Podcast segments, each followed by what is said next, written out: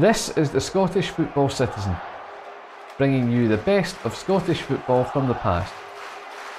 I'm Andy Kerr, and this week I'm joined by Jim Orr.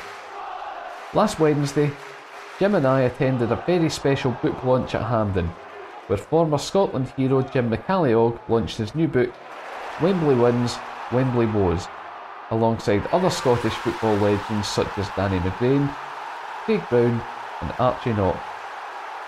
Join us as we take a look back at Jim's story and revisit the Q&A session from the event. Before we get started, here's your weekly dose of trivia.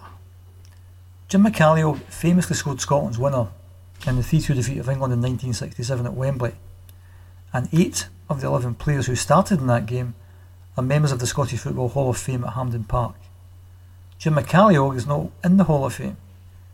Who are the only 2 other members of that team not to have been inducted? We'll give you the answer at the end of the podcast.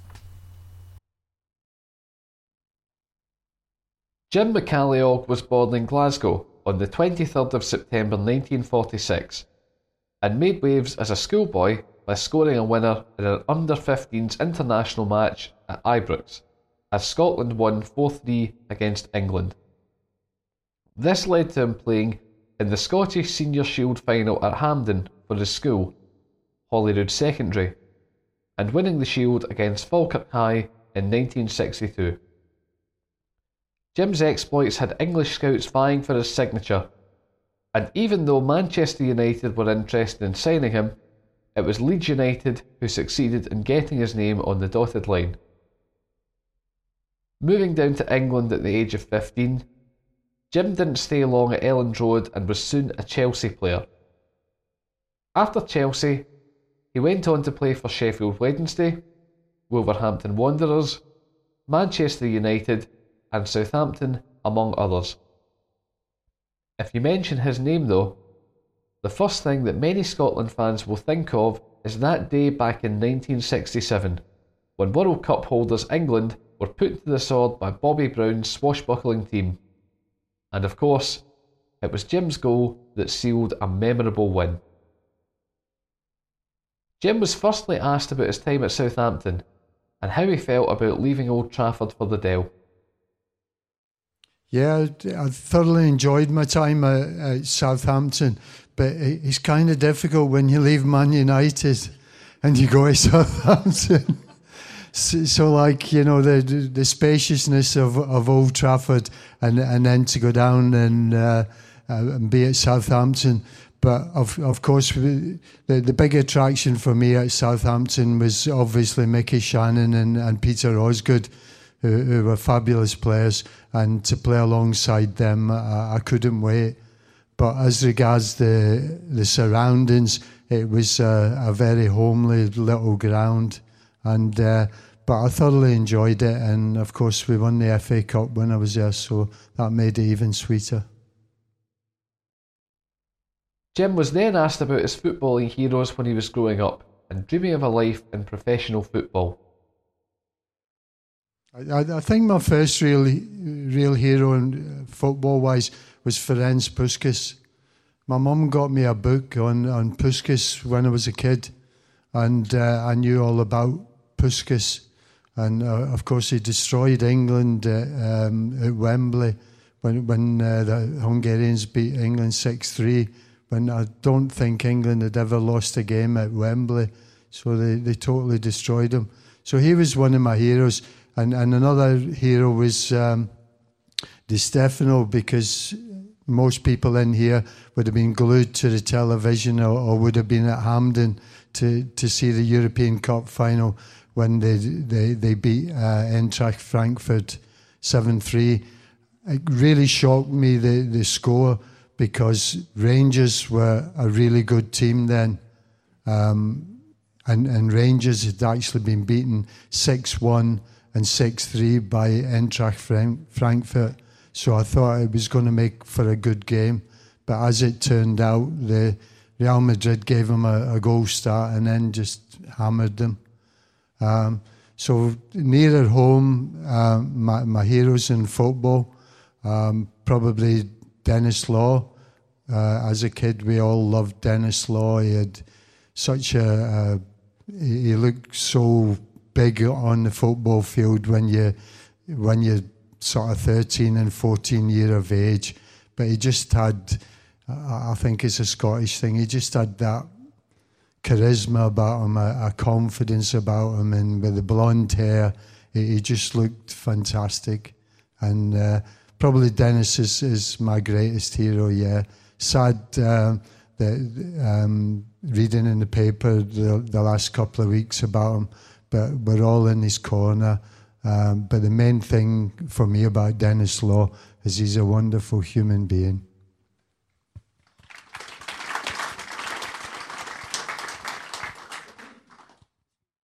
One of the audience asked Jim if, given he was an Anglo for almost the entirety of his club career, if he had ever considered playing for any Scottish clubs.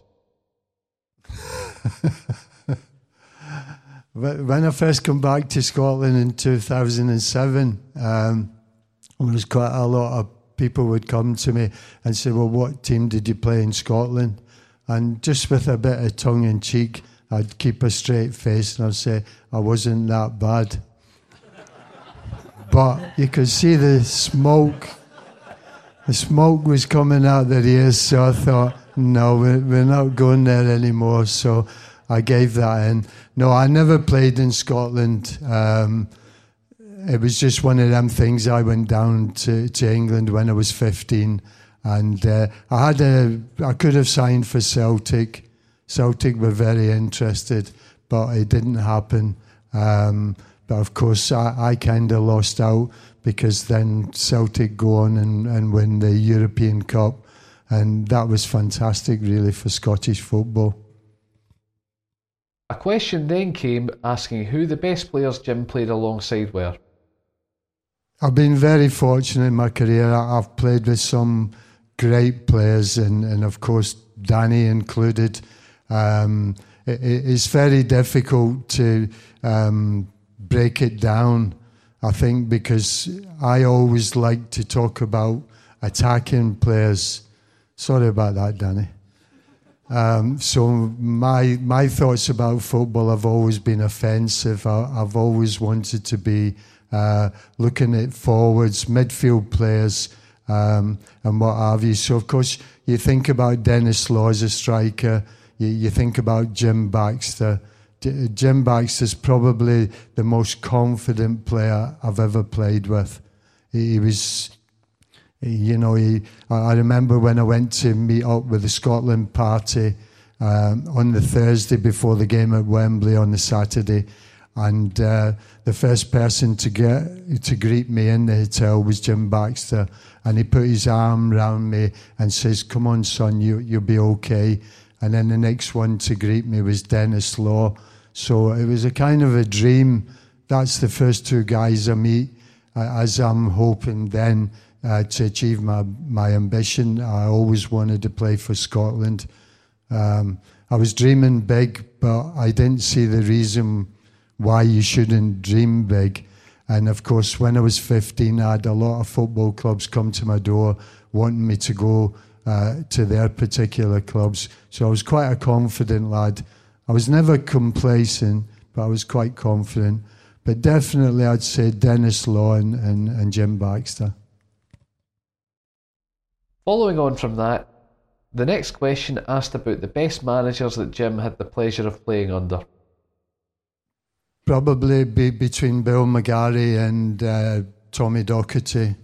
I think Tommy Doherty was, he knew his football, he was such a character. I write quite a bit about him in the book, so maybe I shouldn't spoil it for you. But he could honestly look you straight in the face and tell you a deliberate lie.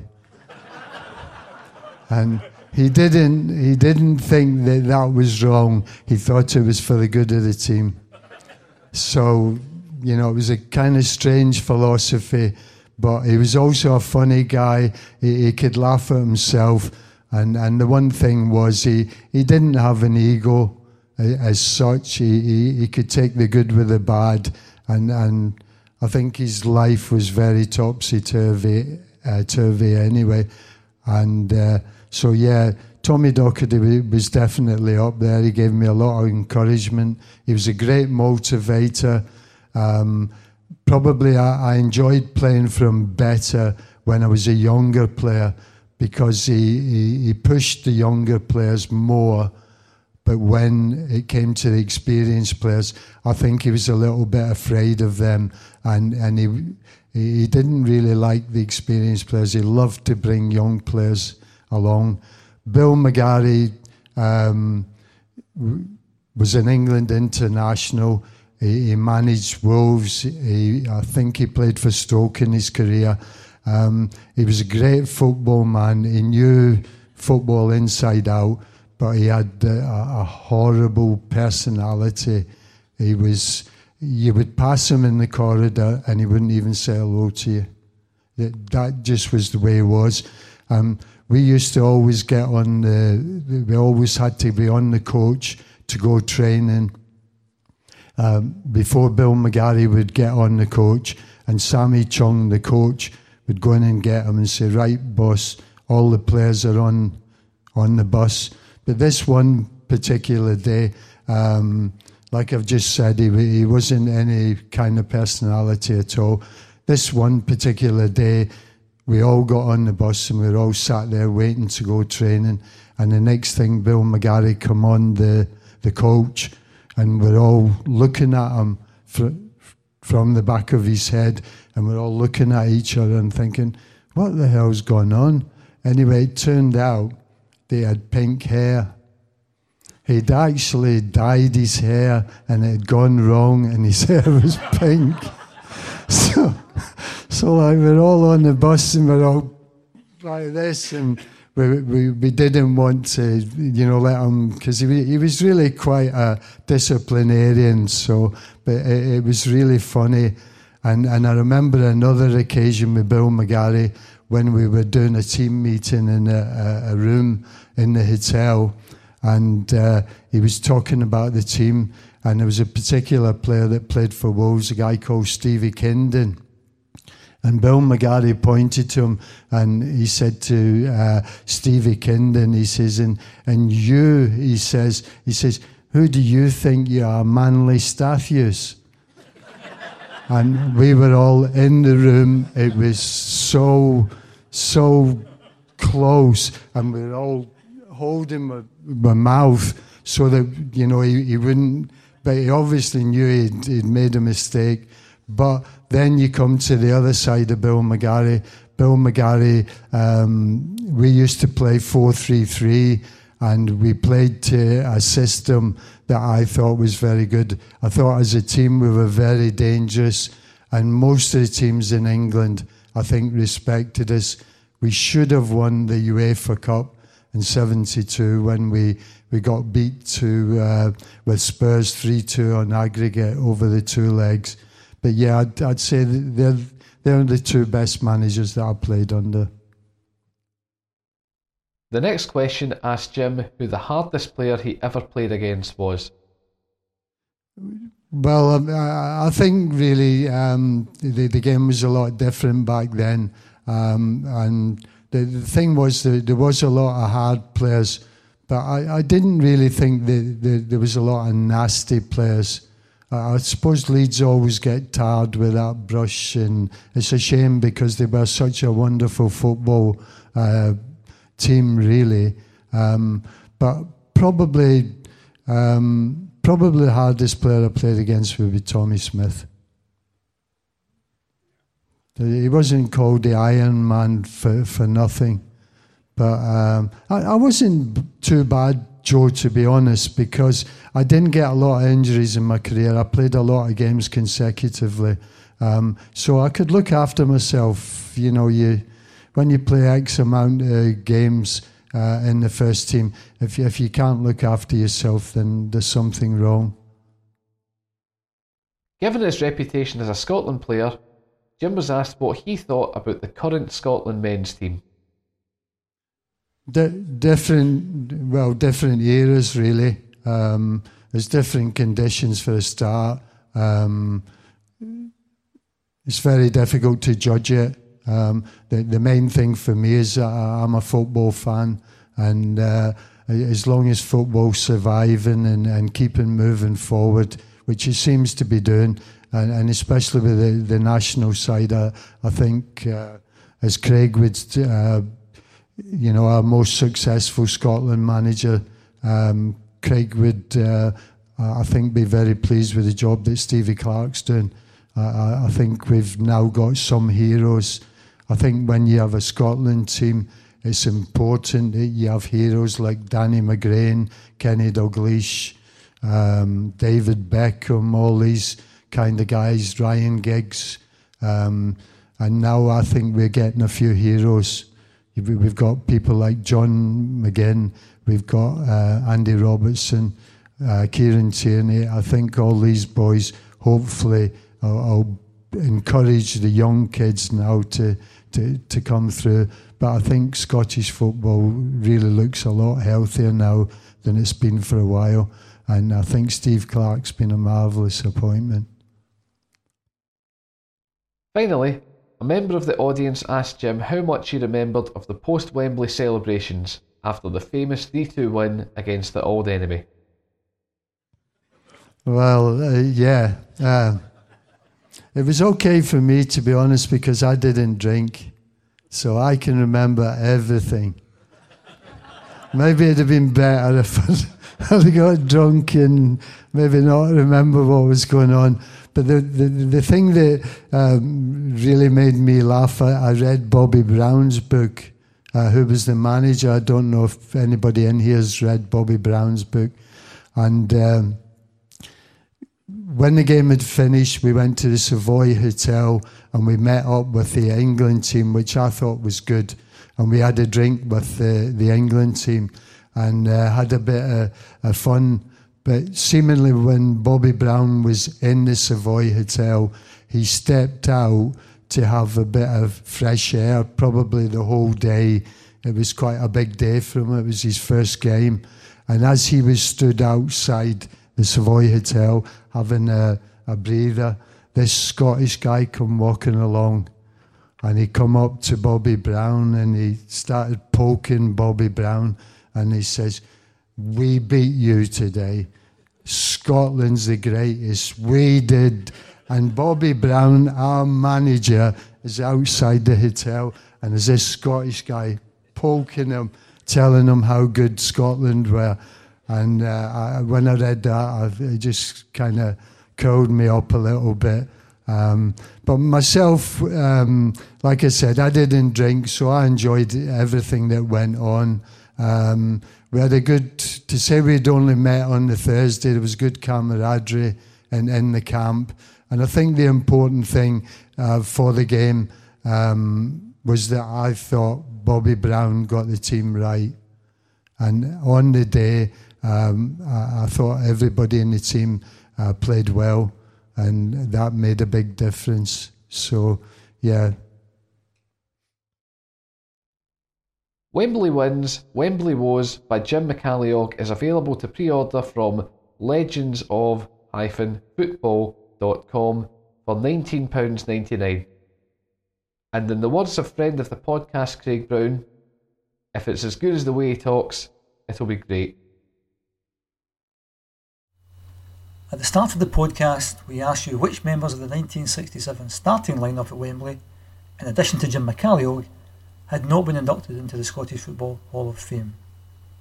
The two players in question are Ronnie McKinnon and Eddie McCready. Ronnie McKinnon made his debut for Scotland against Italy in 1965, a game in which John Gregg scored in the dying minutes of the game to give Scotland a 1-0 win, and went on to appear 28 times for Scotland. Ronnie's only Scotland goal came in a 3-2 win against Wales in 1967. Ironically, Jim Baxter, the hero of Wembley 1967, won his last Scotland cap in that game. Eddie McCready made his Scotland debut against England at Wembley in 1965 in a 2-2 draw, and went on to play 23 times for Scotland. Thank you for listening to this edition of the Scottish Football Citizen.